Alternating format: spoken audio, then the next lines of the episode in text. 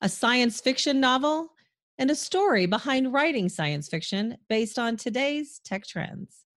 I'm Tanya Hall, and joining me is Brett Frischmann, author and Charles Widger Endowed University professor in law, business, and economics at Villanova University.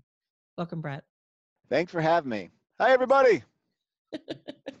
give us give us a brief summary of your professional background that includes degrees in astrophysics, earth and resource engineering, and law. Yeah, so I after going to school, um, I worked in D.C. for Wilmer Cutler and Pickering, um, and then I clerked for the Second Circuit Court of Appeals, uh, and then I've been in academia since then at Loyola University of Chicago, uh, Cardozo Law School in New York, uh, and most recently at Villanova University certainly a lot of background. You're you're also an author. I mentioned that in the introduction. In fact, your latest book, uh, Shepherd's Drone, is a science fiction novel set 130 years into the future. What's the premise oh. of the story? Yes, it is. It's it's interesting to hear you say it's set 100. It reminds me how far in the future it's set. Uh, so the it's a uh, sort of near future novel. Um, as you said, it's it's it's trying to it's a it's a novel. The premise of the novel is that um, we're in a uh, you're sort of in, in a world in which um, uh, societies use different technology to sort of mold uh, themselves, to mold humanity, to sort of fit different conceptions of what an ideal human might be. And this is this is sort of what the the uh, uh people refer to as modification. Um, and so there's biomods, biologically modified humans, uh, comp mods, sort of computer AI, uh, networked modified humans, uh, and then there's unmodified humans. And so there's sort of on the East Coast, you've got biomods uh, that sort of perfect uh, their you know, humans uh, through genetic engineering, manipulating genetic code, um, and then also throughout life with personalized pharmaceuticals. Um, and then on the West Coast, uh, you've got the comp mods who uh, rely instead on sort of an optimization algorithm um, that you know all of the comp mods are sort of tethered to invisible data networks um, and sort of they're sort of relying on a different set of technologies to sort of modify uh, how they behave and interact in, in, in the world. Uh, and then the, the unmodifieds in the, that are sort of hiding in the Midwest um, uh, sort of have sort of tried to avoid both societies, the, the biomods and the comp mods. So that's the sort of the setting or the environment for uh, for the novel, the context for the novel, um, and the, the the the novel itself, the real focus. It's it's sort of it's a sci-fi novel, but in some ways, uh, it's my uh, a number of, people have suggested I also sort of describe it as a as a sort of a women's fiction novel, um, because the main the main character uh, is is Kate Kate Gannett is a uh, is a genetic a biomod geneticist um, who sort of evolves in a variety of different ways throughout the course of the book. Um, but she starts out with uh, uh, she starts out sort of in a uh, in, a, in, a, hospital setting um, and is uh, sort of in a very sort of stable sort of way of living and, and, and sort of very comfortable with who she is. Uh, but she witnesses the sudden death of an infant in a, in a hospital and knows something was has gone wrong despite all of the evidence uh, to the contrary, suggesting that things are fine. Um, and so that leads to sort of this uh, tug of war between the rational and, and emotional parts of her mind uh, that sort of becomes disorienting and liberating in different ways. Um, and that sort of sets her on a path uh, to sort of figure out what happened. Uh, so it's one of those, uh, it's also sort of, so it's a science fiction novel with this sort of quest or adventure sort of component to it that makes that's probably yeah. much longer than you were. that's well, a long, you, you, let's long talk setup. About the mods. Huh? You, you mentioned comp mods and biomods, and I didn't realize this is fiction. But do you think we're we're really headed uh, that way in real life? Yes. I mean, we to some degree we already do sort of uh, rely on uh, different technologies to modify who we are and how we behave. I mean, there's a whole Uh, so in the Reengineering Humanity book, the sort of nonfiction book I wrote, which I sort of wrote in parallel with this novel, um, uh, we have a whole chapter, for example, on this this idea of the extended mind, how how we today extend who we are as human beings and how we think uh, through the technologies we use, through our smartphones, through our social networking technologies. Um, and in some ways, we extend our minds that way, but we also invite others into our minds. And so a lot of the um, uh, lot of the discussion of technology, both biomod and compmod technology in Shepherd's Drone, um, I did my best, I guess, to sort of make it sort of realistic, plausible extensions of currently existing technologies. So they're not necessarily uh, super long steps away from where we are today. Why in your story was it necessary to engineer harmony? Um, so the idea of engineered harmony, so one way to get think about that is um, certainly within the various communities, there's a certain degree of harmony, right? So the biomods are a seemingly harmonious community. They, they seem to live well, they seem to be happy. The comp mods similarly um, uh, live uh, harmonious lives and seem to be happy with their existence. And to some degree, though less is known, uh, certainly in the beginning of the book, although Kate ends up, this isn't giving too much away, but Kate ends up in unmodified uh, communities, you know, spending time in the Midwest, um, and they seem to live harmoniously, although there are the seeming har- har- the seeming harmony that exists between the in the different communities doesn't mean that there's no tension between them, um, and there's that certainly uh, surfaces. Uh, and there's certainly a certain degree of tension between the, uh, there's sort of an us them, even though there's no us them based on race or no apparent us them based on say gender. And some of a lot of the us them dynamics that we see in modern society today, some of those things uh, seem to have been engineered away or seem to have sort of faded in some sense by the time you get to the novel's setting. Um, but there's certainly an us them, it's been replaced.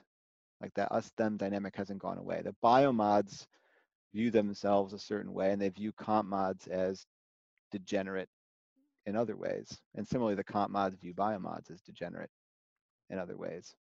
So that's, there's certainly tension and lack of harmony amongst the communities. You mentioned this is your first novel. Um, and we've also, you and I personally talked about Andy Weir. He was early on uh, a guest on our show before he, you know, went famous with. I'm following uh, his footsteps to the best I can. so he's told his story about how he was a self-published author. How did you go about learning the sci-fi craft and becoming a published author? Wow. I mean, I so the, the the origin story for this novel is kind of funny. So like in back in I don't know 2010, um, I had I had sort of uh, was at a bar with my friend uh, uh, Deven Desai, uh, who's a professor at Georgia Tech, um, and he and I were and he had asked me to read a short story that he had written. Um, sort of sci-fi short story. It was it was really good, and I had given I was giving him feedback, comments on it, and it was, it was sort of fun. And then at the end of the like near the, the end of the evening, I said to him, I said, you know, here's a here's a story you should write, you know. And and I, and I had just read for the Reengineering Humanity book, like the, that I was starting to work on.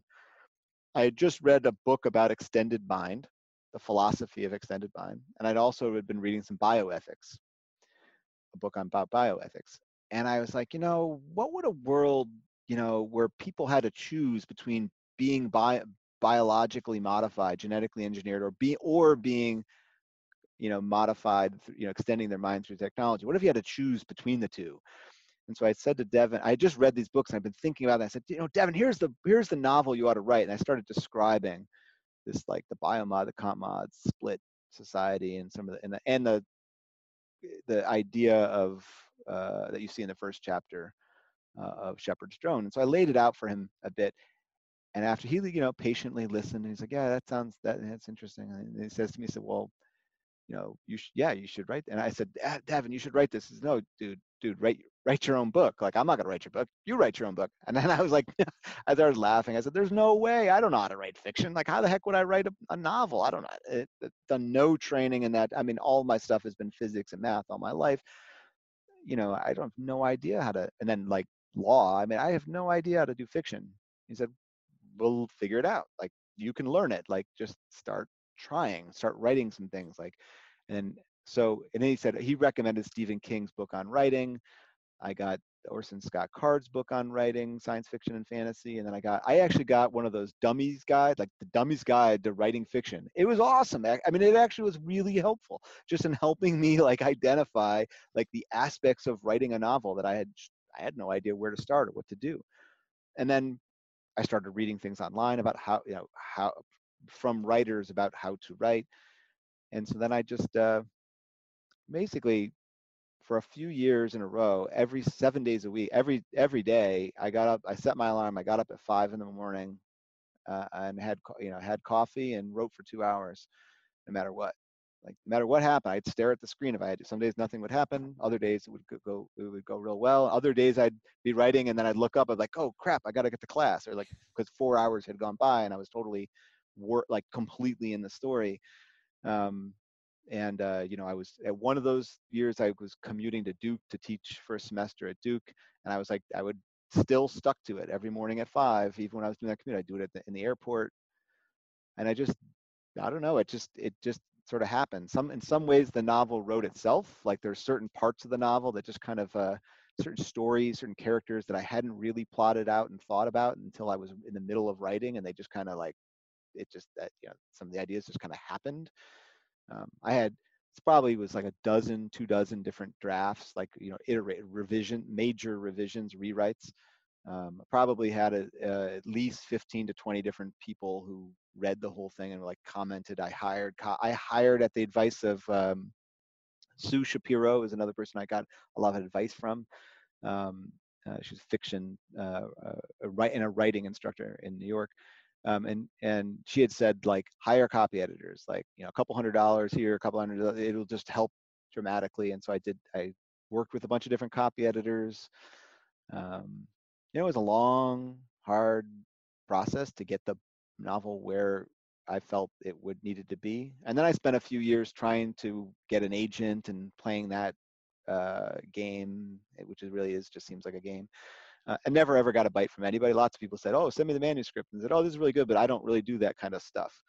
Um, and so I did a lot of research into what it took to self-publish. Um, hesitated for a long time.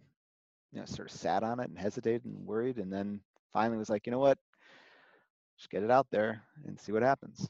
Um, and so there, you know, and then and I worked. I was on. I think I mentioned this to you on the. And we are off for the interview. I uh, I hopped on. I mean, I'm actually been a member of Facebook for a while. I'm, I'm on Facebook in part because I teach internet law, and I feel like I need to know how the thing works so that I can actually talk about it in class. Um, but all you know, but also one of the benefits of Facebook are are some of the closed groups or the public groups that are on there. And I'm on a fiction writing group, and there's a lot of complete strangers who've you know helped me significantly uh, grow as a writer and figure out how to, you know, uh, you know, different different strategies for writing, or have helped me connect with um, format designers and like how to do how to think about doing self-publishing and like my person who helped design the whole cover was someone I found through that group. So that was very useful. And so I just I think a lot of the thing is like it's a community of different writers. It's like relying on other people uh, to help you figure things out. That's that was my experience with a lot of the self-publishing. Uh, and then I just got it out there, and you know, and it is what it is. We I just last you know like a couple of months ago uh, released the, and I worked with a woman, Avon Shore, to do the audiobook, which I think uh, she did a wonderful job. I think it came out pretty pretty pretty well. So yeah. And now it's just got to go on Netflix somehow. Like so, someone out there, like you know, make the connection. It's got to be a movie or Netflix or something. I hear you. I hear you, Brett. Brett Frischmann. It, hey, Netflix, if you're listening, uh, Shepherd's Drone. Okay, he said it right here. That was Brett Frischmann, Charles Widger, endowed university professor in law, business, economics at Villanova University, and uh, the author, of course, of Shepherd's Drone. In fact, if somebody wants to pick up your book, Brett, maybe they want a copy or maybe they want to, you know, try to read it or listen to it on Audible or whatever, how can they do that?